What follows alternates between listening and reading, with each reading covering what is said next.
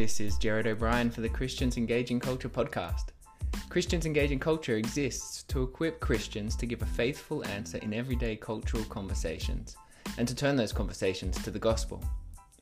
What is your view on whether children should be euthanized? Should children and teens who are suffering be able to request euthanasia? Or should parents be involved in the decision? In this week's episode, we listen to Albert Mohler from his daily news review, The Briefing, from the 19th of October in 2018. He looks at policies relating to the euthanasia of children, which were being seriously considered by a Canadian paediatric hospital. We're thankful to Albert Mohler and his team for allowing us to republish this audio here. You can find a link to the briefing website in the show notes.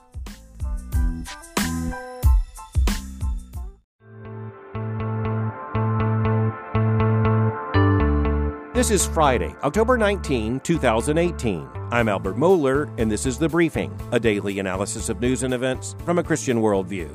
We have seen the culture of death extend its grip issue after issue, nation after nation, court decision after court decision, medical policy after policy. But now we are looking at the face of the culture of death staring at us with a radical intensity right across the nation's northern border. Because the dateline of this story is not the Netherlands, it's not even Switzerland, it's not Belgium, it's rather Toronto in Canada. In an article published in Crux just a few days ago, we read, quote, in a prestigious medical journal, doctors from Toronto's Hospital for Sick Children have laid out policies and procedures for administering medically assisted death to children including scenarios where the parents would not be informed until after the child dies. End quote. Now, there is almost an intuition that comes to us in seeing an article like this that it can't be true. It can't be true that this kind of policy is being considered at a children's hospital in Toronto, Canada. It can't be true, our intuition tells us, that the proposed policy, in anticipation of a formal review coming later this year, would actually allow minors, that is, those under age 18, to demand medically assisted suicide and to receive it even without informing the parents of the child. But that intuition would turn out to be wrong. That argument is exactly what is being made by three authorities who propose this new policy which they want to be ready to be put in place once the Canadian government allows a review of the question of children and teenagers and assisted suicide by the end of this calendar year. The title of the article published at the Journal of Medical Ethics is this Medical Assistance in Dying at a Pediatric Hospital. Now, as we have seen, the culture of death moves forward by saying, we're demanding this. We certainly aren't demanding that. No thinking moral person would ever demand that. But what's demanded now turns into the demand for what there was the denial of the demand when you had the first move towards euthanasia or assisted suicide. There's the distinction between voluntary and involuntary euthanasia. We have seen that line blurred. We have seen that boundary crossed. There is the distinction between active and passive euthanasia. We have seen that boundary crossed. And then, of course, we have talked on the briefing about the fact that in the Netherlands and proposed in other European nations as well, there is not only the legalization of assisted suicide and forms of euthanasia, but the age of those who might demand either euthanasia or physician assisted suicide has been pressed lower and lower, such that there is now virtually no minimum age in at least the Netherlands and potentially in some other countries as well. And yet we have held to the fact that certainly there must be some moral sanity on this continent. We saw, nevertheless, Canada's highest court rule that what is defined as medical assistance in dying must be legalized within that nation. We saw Canada's parliament and the government of Prime Minister Justin Trudeau respond with legislation and with policies in line with Canada's High Court decision.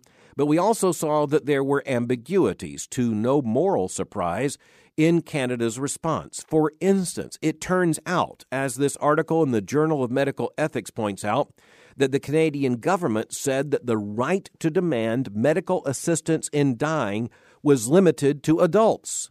But in Canadian law, adult is not legally defined. As it turns out, putting the word adult in that policy could turn out to be virtually meaningless. And that is because this shift to absolute personal autonomy has now reached the point that in the sphere of Canadian medical ethics, a child is assumed to be competent as an autonomous individual unless there can be supplied some argument for why the child, adolescent, or teenager is not competent. Furthermore, in existing Canadian medical ethics, a child or a teenager is presumed to have a right of privacy, extending to medical treatments and even to issues of life and death that can allow the child or teenager to exclude family, including parents, even from informed knowledge of what is going on in medical treatment.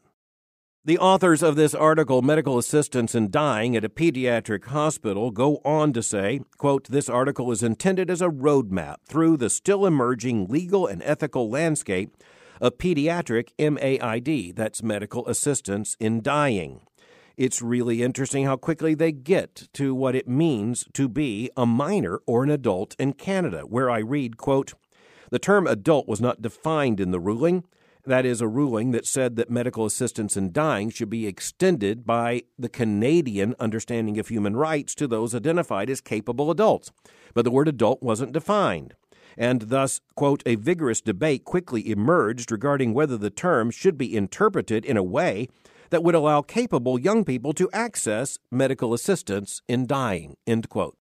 Nevertheless, even though the ambiguity is present in the current Canadian law and policy, at this point it is assumed that medical assistance in dying is restricted exclusively to patients who are 18 years or older. And yet, as this article makes very clear, the policy proposed in this document is intended as a roadmap to take medical assistance in dying, that is, physician assisted suicide, all the way down the chronological spectrum, from those who are 18 to those who are younger teenagers to older children, but you'll notice there's no lower limit. That would extend to children at any age unless there is some good argument whereby that child should be assumed not to be an autonomous individual capable of making those decisions on the child's own and even possessing a right to privacy so that family members, and particularly specifically parents, can't even be informed if the child does not want the parents informed. This academic article is breathtaking and horrifying in its candor. For instance, there are two different positions, two radically different moral positions that are articulated about the larger issue of medical assistance in dying. This comes from a Canadian perspective, but this logic is by no means restricted to Canada. Position A, they say, means that physician assisted suicide is, quote, practically and ethically distinct from other medical procedures that result in the end of life. The position B would be the opposite. That would be that medical assistance in dying is, quote, practically and ethically equivalent to other medical procedures that result in the end of life, end quote. Now, what becomes very clear is that this entire policy is predicated on that second argument. You say that's abstract. What difference does it make? Well, what we see here is a very significant boundary crossed. Because if you look at position A, that is the position that physician assisted suicide is practically and ethically distinct from other medical procedures that result in the end of life, what you are underscoring is that physician assisted suicide is different than merely declining medical care. That's what's urgent here. What is proposed in this policy is consistent with what's identified as position B. What does that mean? It means that physician assisted suicide or medical assistance in dying would be classified as just another medical treatment without any major moral distinction between merely declining care. Let's put that in concrete terms. There are those who reach a point where they have every right to decline further care. This is true not only in some cases of advanced cancer, but many other diseases as well. And the Christian worldview says that there is no obligation for Christians to either propose that others undergo or undergo ourselves every possible medical treatment beyond what would be rightly defined as futility. The Christian worldview says that we should avail ourselves of every appropriate medical option, but that does not mean denying the reality of death and understanding that at some point medical futility might have been reached. But that is a passive act. That's an act declining further medical treatment.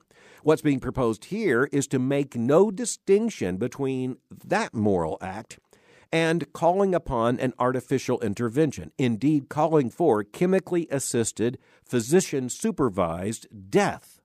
This article doesn't take up all that many pages in this prestigious medical journal, but nonetheless it is dense with horrifying arguments. And one interesting twist the author suggests that Canadian medical ethics professionals the Canadian medical community should rethink the fact that raising the issue of medically assisted aid in dying should come from the patient rather than from medical professionals. They argue that in most medical situations, it would be doctors and other medical care providers who would raise options for treatment. Now they're suggesting that perhaps physicians and others ought to be able to raise with patients the possibility of medical assistance in dying. Now let's just think about what that means.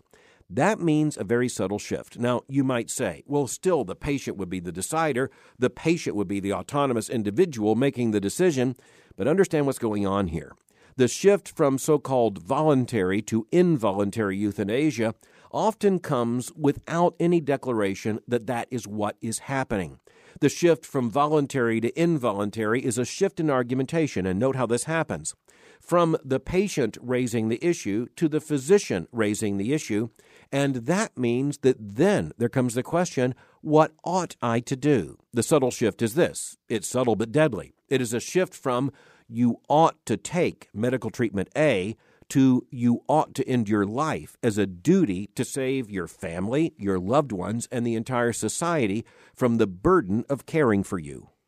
The authors write, quote, scholarly and applied literatures are united in their presumption that conversations about medically assisted aid in dying will begin with a patient request, but then they continue. Here's this shift. Quote, this is diametrically opposed to the way virtually all other medical communication is structured, in which the onus is on healthcare providers to inform patients of the full range of medical options that are available to treat a particular condition. They continue the positive ethical and legal obligation for clinicians to inform patients is important because it is a foundational building block, listen to these words carefully, quote, of informed consent and autonomous decision making. In order for patients to make autonomous choices about their medical care, they must know the full range of options that are available to them. Healthcare providers are expected to be the medical experts, not patients. End quote.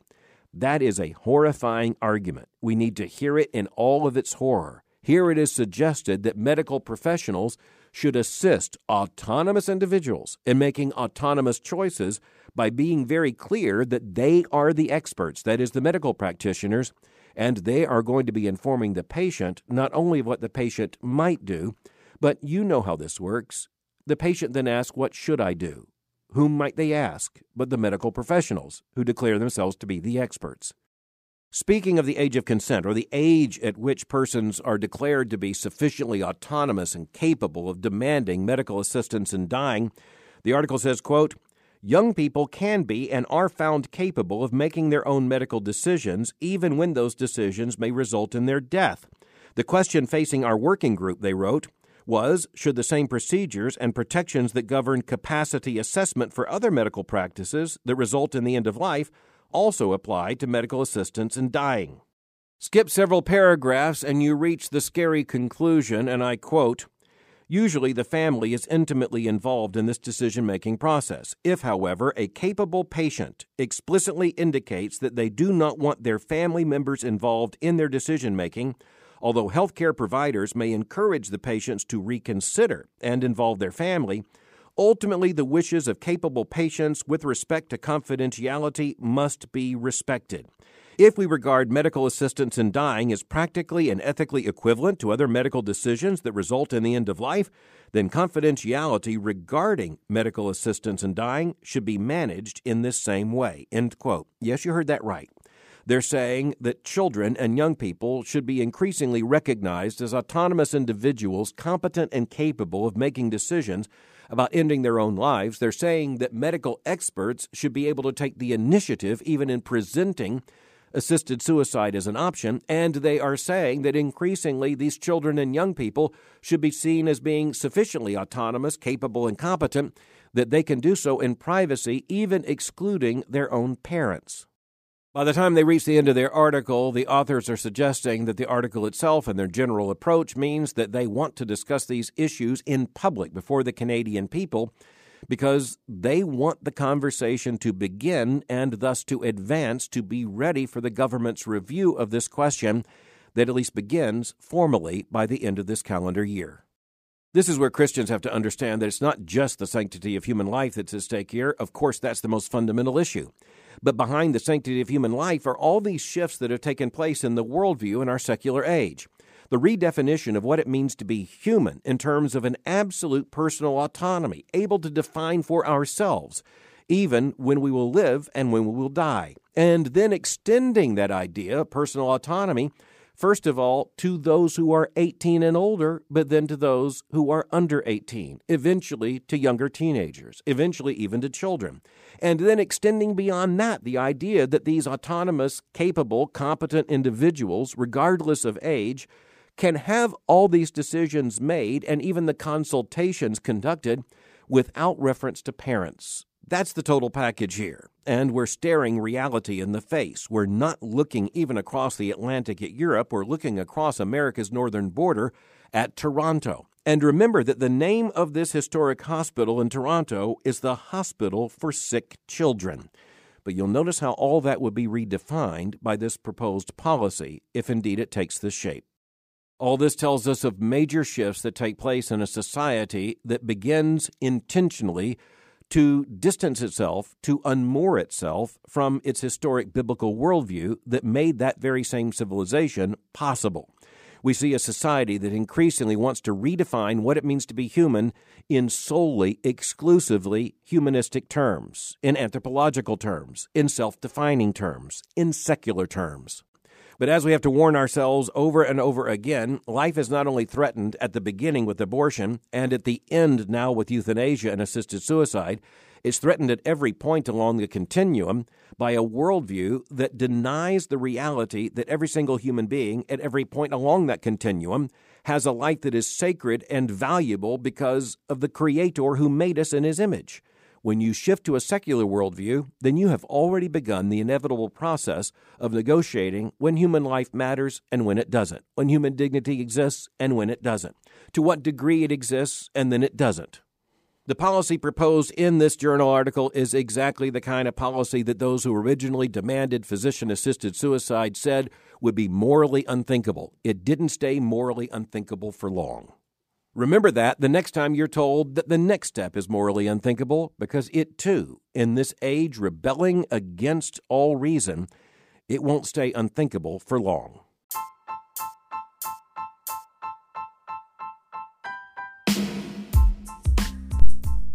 Thank you for listening to this week's episode of Christians Engaging Culture. Make sure you check out our website for more resources on the topic of euthanasia. And until next time, Always remember that Jesus is a far greater Saviour than you are a sinner.